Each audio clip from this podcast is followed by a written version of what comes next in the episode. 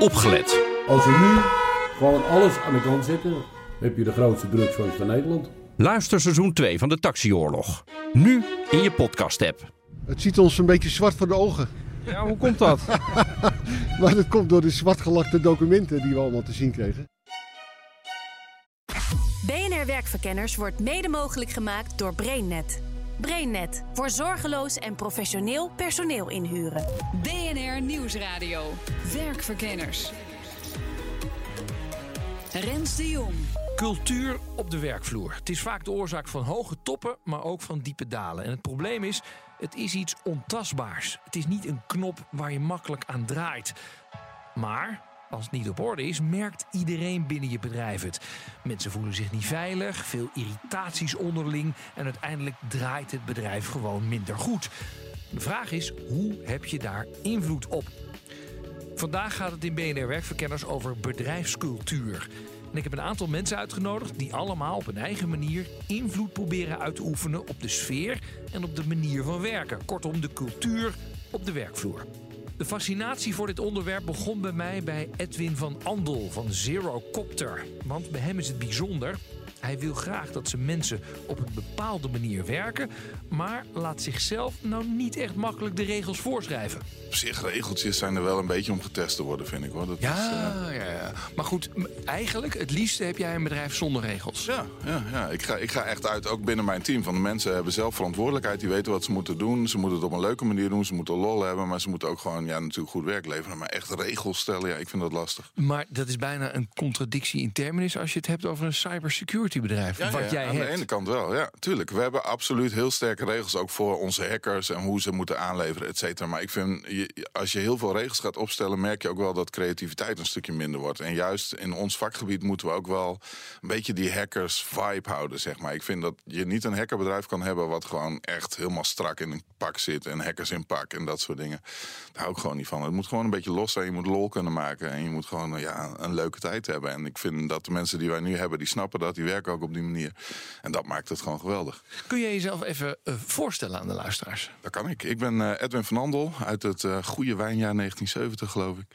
Ehm, eh, ja, ik ben begonnen met hacken toen ik 13 was. Eh, dat kwam eigenlijk doordat mijn vader een computer binnenbracht. Ehm, een van de allereerste PC's. En daar mocht ik af en toe een spelletje op doen. Nou, en dat ding dat liep dan wel eens vast. En dan kwam je in een menu waar ik dan in wou, maar dan kon je niet in, want dat was vastgelopen. Dus dan ben ik naar de Biep toen nog gegaan, boeken gehad over hoe werkt een computer, wat, hoe kan je dat ding programmeren. En toen heb ik assembler geleerd. En op een gegeven moment was ik in dat menu. En vanaf daar ging het alleen maar bergafwaarts. Dus heb ik eh, ja, virussen, firmwares, eh, alles heb ik geschreven. Gewoon om te leren hoe het werkt, zeg maar. Ja. Zo kom je ook in contact met hackergroepen. En wat ik eigenlijk altijd wou, was gewoon ja, al die hackers die ik ontmoet heb in mijn, in mijn leven. En dat is nou ondertussen best een lang leven als je het qua hackerstaal bekijkt. Ja, die zou ik gewoon in één ruimte willen gooien. En gooi maar een auto naar binnen of een wasmachine of een website. Maakt niet uit, maar je krijgt hem stuk terug. Dus je bent met eh, de edele delen van heel veel corporate Nederland ben je bezig. Ja. Eh, je hebt mensen die freelance over anywhere in the world kunnen zitten. En die eh, proberen alles stuk te maken. Mhm. Juist. En jij wil geen regels. Ja, mooi hè? Je hebt toch iets bedacht waardoor er wel een soort van regels of guidelines zijn. Zonder dat jij ze de hele dag hoeft te bewaken, toch? Precies, zo moet je het ongeveer zien. En ik heb het niet zelf bedacht, dat moet ik eerlijk zeggen. Een collega van mij kwam gewoon met het idee. Maar dat is ook weer gerold in juist het vrijlaten. Kijk, op een gegeven moment zaten wij van... ja, hoe kunnen we nou zorgen? Want dat bug bounties wat wij doen... ehm, is voor heel veel mensen nog eng. Want je nodigt in feite 150 hackers uit... waarvan je geen idee hebt waar ze zitten, wat ze doen, et cetera. Je wordt nu ook gehackt, maar dat vergeten mensen dan. Maar ze echt zelf uitnodigen is lastig. Dus dan hadden we zoiets, hoe kunnen we nou zorgen... dat bedrijven een beetje snappen hoe dit werkt? Eh, en aan de ene kant eh wouden we dat uitleggen. Aan de andere kant merken we dat heel veel bedrijven wel bezig zijn met security, maar dat die awareness, zoals dat heet, nog niet echt heel belangrijk is. Zeg maar. Mensen zijn, ja, we weten wel dat we ons wachtwoord niet moeten uitdelen, maar ja, het is zo makkelijk als dat briefje hier ligt. Dus toen dacht een van mijn collega's, waarom maken we niet een soort office bug bounty game? Zodat mensen in kantoor, eh, eigenlijk volgens hetzelfde principe als wij werken, een beetje kunnen leren, eh, een beetje veiliger kunnen worden en er ook wat lol aan kunnen hebben. Oké. En dat hebben we ooit bedacht. Nou, toen heeft het de hele tijd op de plank gelegen natuurlijk, eh, zoals dat gaat. Want er komen andere dingen langs. En toen werd het een beetje eh, ja, kerst. En toen dachten we, we moeten nog een cadeau hebben voor onze relaties. En toen kwam dit weer ter sprake. En toen hebben we gewoon eens doorgezet van, nou ja, laten we er eens wat van maken. En daar is dit uitgekomen. Kun je mij uitleggen hoe het werkt? Dus ik, ik zie hier allerlei kaarten voor me liggen. Ja. Met b- inderdaad bounties. Dus Ja. dat zijn eh, prijzen. eh, eh, dit, dit, zijn, dit is slecht gedrag, is dit eigenlijk toch? Dit is eigenlijk, ja, eigenlijk eh, moet je het zo zien dat, dat dit zijn security issues binnen je bedrijf. Dat Oh ja. Eh, en we hebben dus een kaartspel met eh, zeg maar de melding wat er dan verkeerd is gegaan. En we hebben een kaartspel of een, een spel erbij met de prijskaarten. Oké, laten we eerst even kijken naar de, de, spullen, eh, de, de spullen die mis kunnen gaan. Dus hier niet je wachtwoord delen met anderen. Precies. Oké. Oh, dit is een rookie mistake heb ik hier. Ja, een USB-device in je computer stoppen die je niet kent. precies. Ja, dat, dat gaat vaak mis. Dat gaat heel vaak mis. Wat, hebben we nog meer? Welke vind jij nog belangrijk? Nou, buiten lopen met een badge bijvoorbeeld is ook iets wat iemand heel vaak doet. Dat is ook een risicootje. Waarom is dat een risico? Nou, op het moment dat eh, ik jouw bedrijf binnen zou willen, ehm, dan moet ik een badge hebben. En als mensen buiten lopen met jouw badge vol in het gezicht, maar kan ik daar gewoon langslopen een foto maken. Of ik kan daar langslopen met een RFID-apparaatje om een kloon te maken van jouw badge. Ja, even kijken hoor. Eh, dit is een sending company documents via private email. Ja, Oh ja, gebeurt natuurlijk ook heel vaak. eh, eh, wat is ook weer? Hillary Clinton eigenlijk, hè? Bijvoorbeeld. Ja, ja, ja. Ja, ja, ja, ja. Nee, dat soort dingen. Wat, wat er ook bijvoorbeeld tussen zit, zijn natuurlijk, we moeten een beetje lol maken. Dus ook eh, de, eh, de spreekbeurt van je kinderen op de privéprint, op de werkprinter uitprinten. Weet je wel. Kijk, je weet allemaal dat het niet netjes is, maar iedereen doet het. En, eh, Oké, en dit is, even kijken, wat is dit? Power of the computer without shutdown. Dus dat je gewoon je computer uitdrukt. En dat is niet echt een groot risico, maar het kan wel je computer vernachelen, je schijf vernachelen, waardoor het systeembeheerder weer heel lang mee bezig Oh, is. ja, maar deze is ook niet zo heel... Nee, erg, dat is een hè? 50, euro. Ja, dat is de laagste bounty die je hebt. En dit goed. zijn de, de 1000 euro zijn Duizend- oh, dit is nog een 1000 euro. 1000 euro Eh, bounties. even kijken. Oh, je gebruikt eh, default passwords. Ja. Ja, de welkom 01. Bijvoorbeeld. Hè? Of Ja, eh, weet ja, hoe ze dat allemaal noemen. Ja. Ehm, Oké. Nou, eh, ehm, hoe het werkt is, je, binnen je bedrijf wijs je eigenlijk één iemand aan die verantwoordelijk is voor dit spel. Dat is dan de triage de officer, zoals dat heet. Eh, en dan ga je opletten op je collega's. Dus je gaat kijken en ik zie bijvoorbeeld dat jij eh, je computer niet afsluit, zeg maar. Nee, dus dat nee, je wegloopt met een open computer. Nou, dan zou ik erachter kunnen gaan zitten. Dus dan meld ik dat bij de spelverantwoordelijke. En dan krijg je de kaart, je hebt je computer niet gelokt. en die krijg jij en ik Oh. krijg de bounty. En nou is de Ah. truc dat jij zoiets hebt van... ja, maar ik wil deze kaart niet, ik wil ook geld. Dus jij gaat nu op zoek binnen het bedrijf naar mensen die dat ook doen. En dan meld je dat en dan ben jij je kaart kwijt... en dan krijg je een geldkaart. Aha. Zo is een beetje het idee van het spel. Dus dan loop ik een beetje rond en dan zie Ja. ik... Ik heb bijvoorbeeld deze. Ik, ik ben één keer met mijn badge naar buiten geweest. Ja. Dan komt er een collega naar me toe en zegt... hey, vriend Rens, hier heb je mijn kaart. Want Precies. Jij loopt met je badge buiten. Ja, je collega krijgt de Krijgt geldkaart. 500 eh, virtuele euro's. Precies. En ik denk, deze moet ik kwijt. Dus ik ga, morgen ga ik buiten opletten om deze weer aan iemand anders te Ja, geven. en dan krijg jij 500. Nice. En doen mensen je- dat veel? Ja, ja, zo krijg je echt een spel. Eh, en het mooiste is natuurlijk dat je de prijs opzet. Dus we hebben één klant, eh, en ja, we mogen weer niet over onze klant praten. Eh, maar die geeft de winnaar gewoon echt een, ja, volgens mij een wellnessdag cadeau. Gratis. En de verliezer moet een week lang met een bepaalde muts oplopen. ja, nou, dat is echt geweldig. God. Dat is degene die de meeste kaarten heeft verzameld. Ja, ja, ja. Oké, oké. En, en, di- en dit wordt dan een week gespeeld of een maand Ja, gespeeld? dat of hangt er vanaf. Ja, sommigen doen het altijd en sommigen pakken periodes. Want ja, zo'n spel, wij hebben ze weggegeven aan onze klanten, zeg maar. Maar toen dat op het internet kwam, waren er heel veel mensen die het ook wouden. Ehm, dus we hebben er ook wel een paar ja, verkocht aan de ene kant. Want dat scheelt natuurlijk wel. Als mensen echt willen, kunnen ook kopen. Dus dan kunnen wij eh, zeg maar onze kosten er weer een beetje uithalen. Ja. Eh, en ja, het wordt vrij veel gespeeld. En dat is echt gewoon Nou, dit geweldig. is dus één manier om de cultuur te beïnvloeden. Maar dat gaat niet bij alle organisaties op. Want ja, als je werkt in een fabriek of op een bouwplaats... kom je natuurlijk niet ver met een kaartspel. Daarover praat ik met Petronel Belsma van Firm Leaders. Zij gaat aan de slag op plekken als de chef op kantoor... die de regels maken en de mensen in de fabriek... niet echt meer bij elkaar aansluiten. Daar heb ik ook een mooi, hele mooie leuke metafoor over ontwikkeld. Het heet Dam en Schaakland. Oké. Schaakland is land van leiders en staf. Mensen die gemiddeld twee tot vier jaar in een functie zitten. En Damland is land van de werkorganisatie. Daar waar het geld wordt verdiend. En gemiddeld 30 tot 40 jaar in dienst zijn. En waarom die metafoor van het schaken en het dammen? Nou, omdat het mij frustreerde hoe die schakers keken naar die dammers. Want ik denk, daar wordt je geld verdiend. Snap eens hoe het werkt. Want als je het echt zou snappen dat je nummer 11 bent... bij iemand die er al 30 jaar zit, dan zou je het echt anders gaan aanpakken. Ja, ja. Ja, ja. Dus, dus schakers kijken eh, in het spel altijd een beetje neer op dammers. En dat zie je eigenlijk tussen white collar en blue collar ook gebeuren. Ja. Ja? Eigenlijk hetzelfde, zou je kunnen zeggen. Het is alleen de Engelse betiteling van schaak en damloon. Ja, ja, ja, ja. ja. En, is, eh, en wat voor een effecten heeft dat dan? Nou, wat ik daar graag wil is dat mensen anders gaan kijken daarna. Want iedereen wil altijd alles veranderen. Een nieuwe baas denkt, ja, we gaan het weer anders doen. En op een gegeven moment denk je, kijk eens naar wat er is. Weet je, jij kijkt mij nu aan. Ik, ben, ik word nooit Duitse Kroes. Dat zit er niet in en komt er ook niet uit. Nee. Dat weten de mensen die mij kennen ook. Nou, dat geldt bij een hele hoop organisaties ook. Daar zit historie, daar zit vakmanschap, daar zit, daar zitten enorme kwaliteiten. Dat kan je niet zomaar wegkrijgen. Nee. Dat en waar werkt gaat, niet. het, waar gaat het dan vaak fout met die, met die leiders, die schakers die dan binnenkomen? Nou, dat sommigen niet worden gehinderd door enige kennis van wat er beneden gebeurt. Of buiten gebeurt. Of in een organisatie gebeurt. Dus ik geloof oprecht, hè, kijk naar Undercover Bos, leuk programma. Eh, wat daar gebeurt als mensen weer buiten komen. Dat mensen heel anders weer verbinding maken.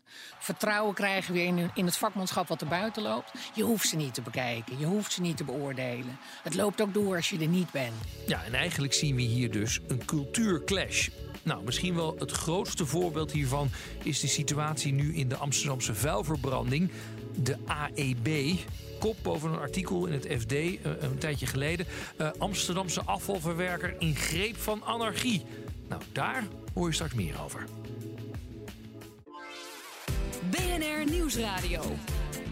BNR Werkverkenners. Deze keer over bedrijfscultuur. Over hoe we met elkaar omgaan en hoe we werken met elkaar. En dan is het interessant om te kijken waar het misgaat. Kop van het FD een tijdje geleden.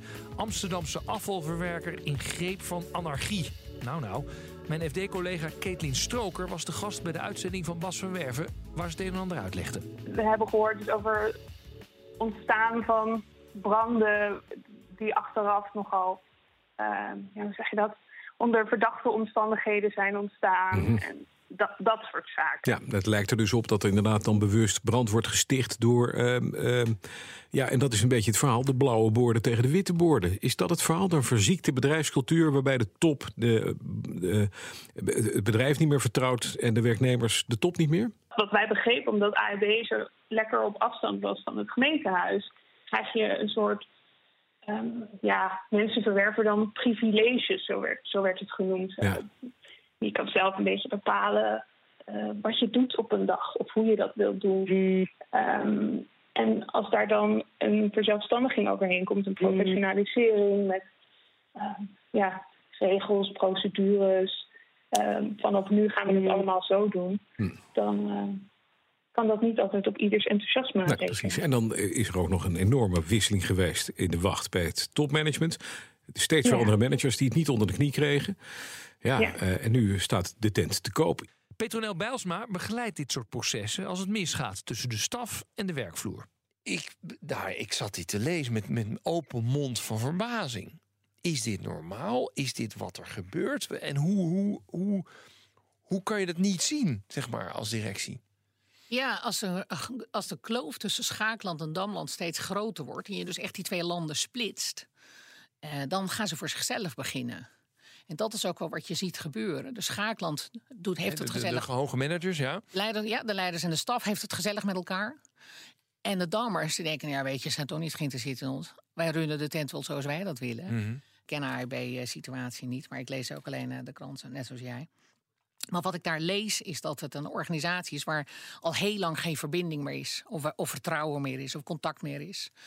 Eh, en dat is natuurlijk heel erg lastig in een organisatie. Komt het vaker tegen hoor. Dat Ja. Damland en Schaakland splitst. Ja, dan Ja. beginnen, beginnen ze beide voor zichzelf. Wordt zo twee BV's.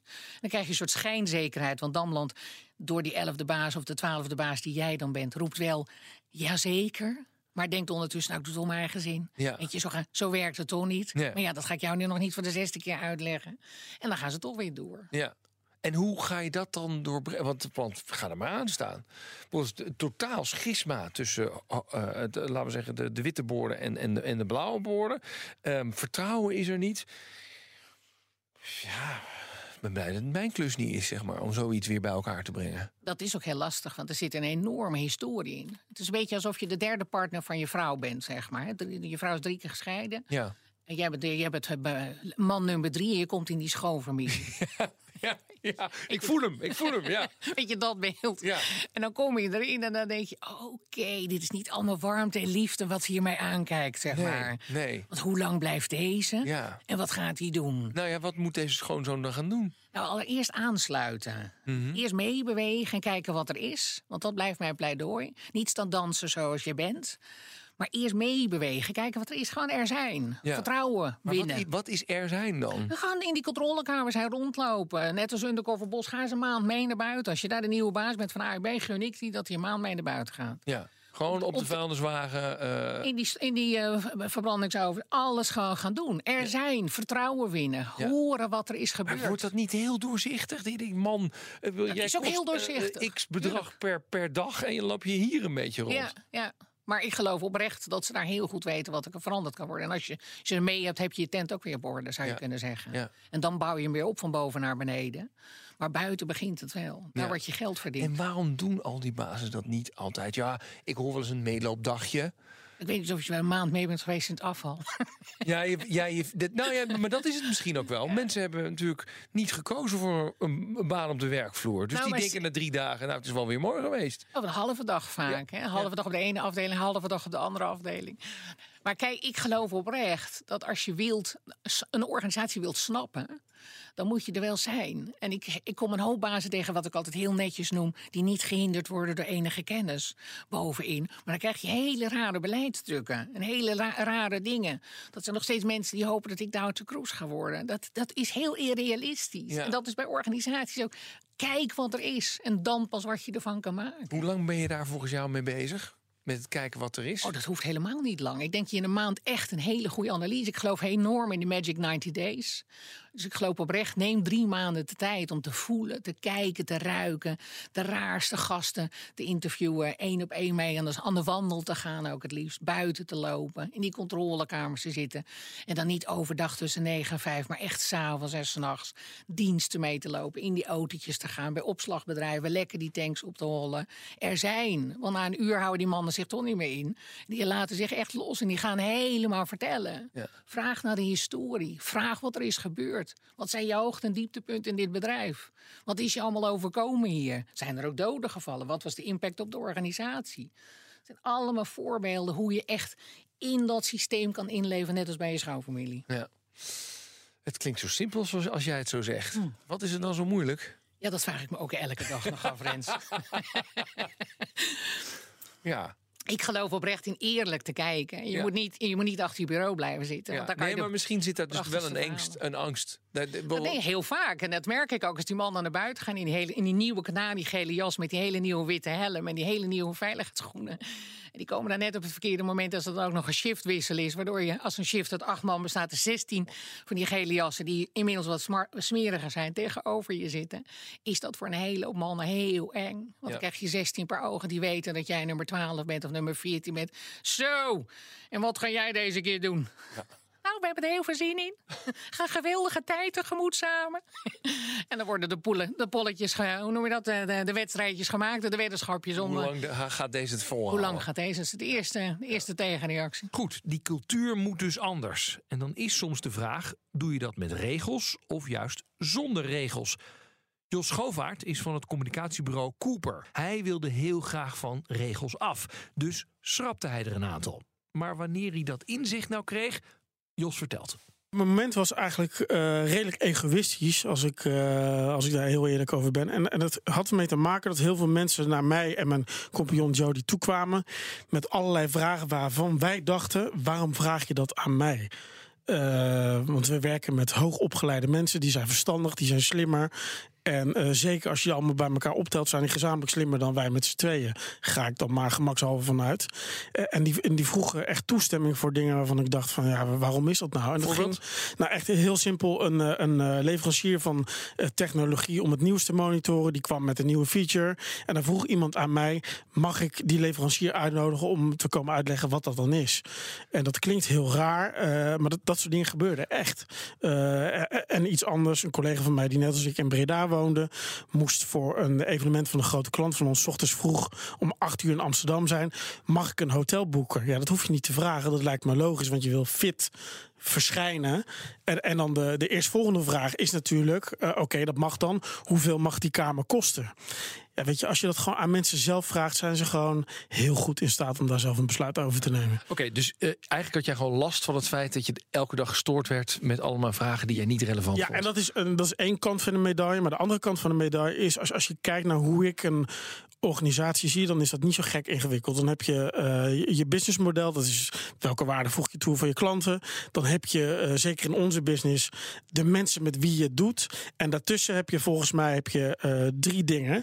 En het eerste is je organisatiestructuur. Het tweede is je set aan regels, afspraken, tooling. En, en het derde is je cultuur. En dat zijn volgens mij de knoppen waar je aan kunt draaien. En meer zijn er in mijn ogen niet.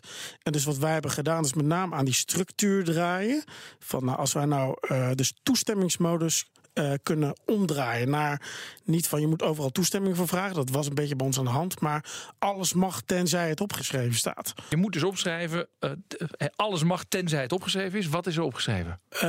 Nou, geld uitgeven. Vanaf welke grens en, en wie. En d- hoe- dat is hoeveel iets- ligt dat bij jullie dan nu? dat dat hangt er een beetje vanaf waar het, o- waar het over gaat. Maar onder de 500 euro hoef je niks te vragen. Oké. En dat, dat klinkt heel laag. Ja. Maar je wil niet weten waar, waarvoor allemaal toestemming gevraagd werd. Mhm. Dus dat is, een, eh, dat is een grens. Maar ook simpele dingen als hoe nemen we mensen aan? Of eh, hoe krijgt iemand promotie? Allemaal dat soort dingen. Eh, dat waren beslissingen die wij gewoon met z'n tweeën altijd namen. Ja. En wat staat er dan nu in? Nou, Mensen eh, mogen promotie wat- wat- krijgen? Nou ja, dat, dat is een mooi voorbeeld, want dat speelt nu, dat is nu actueel. Hè? Mhm. Best wel spannend in hoe dat gaat. Eh, eens in het half jaar mag iedereen binnen onze organisatie mag maximaal twee mensen nomineren voor een promotie en waarom.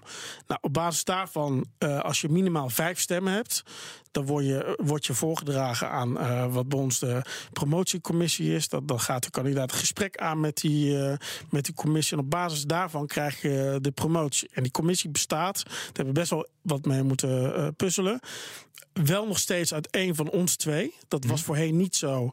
Eh, maar we merkten dat dat toch niet fijn. Niet, men vond dat niet fijn. Het was niet zozeer dat wij dat niet fijn vonden. eh, eh, plus twee mensen die direct met de collega samenwerkten. En dat, en dat leidt er in dit geval toe dat op dit moment zijn er twee mensen die genomineerd zijn. En, eh, maar van één daarvan weet ik inhoudelijk iets van. En dan zit ik zelf in die commissie. En bij die andere heb ik dus nul inspraak wat het wordt. En dat is best wel. En die eh, wordt dan gepromoot, eh, die krijgt dan meer salaris of is het gewoon nou ja, een, nou, andere functie? Een andere functie. Eh, dus dat, dat is, we halen het collectieve brein op. Ja. Alleen de besluitvorming, ja, daar leggen we een ei over met elkaar hoe we dat doen.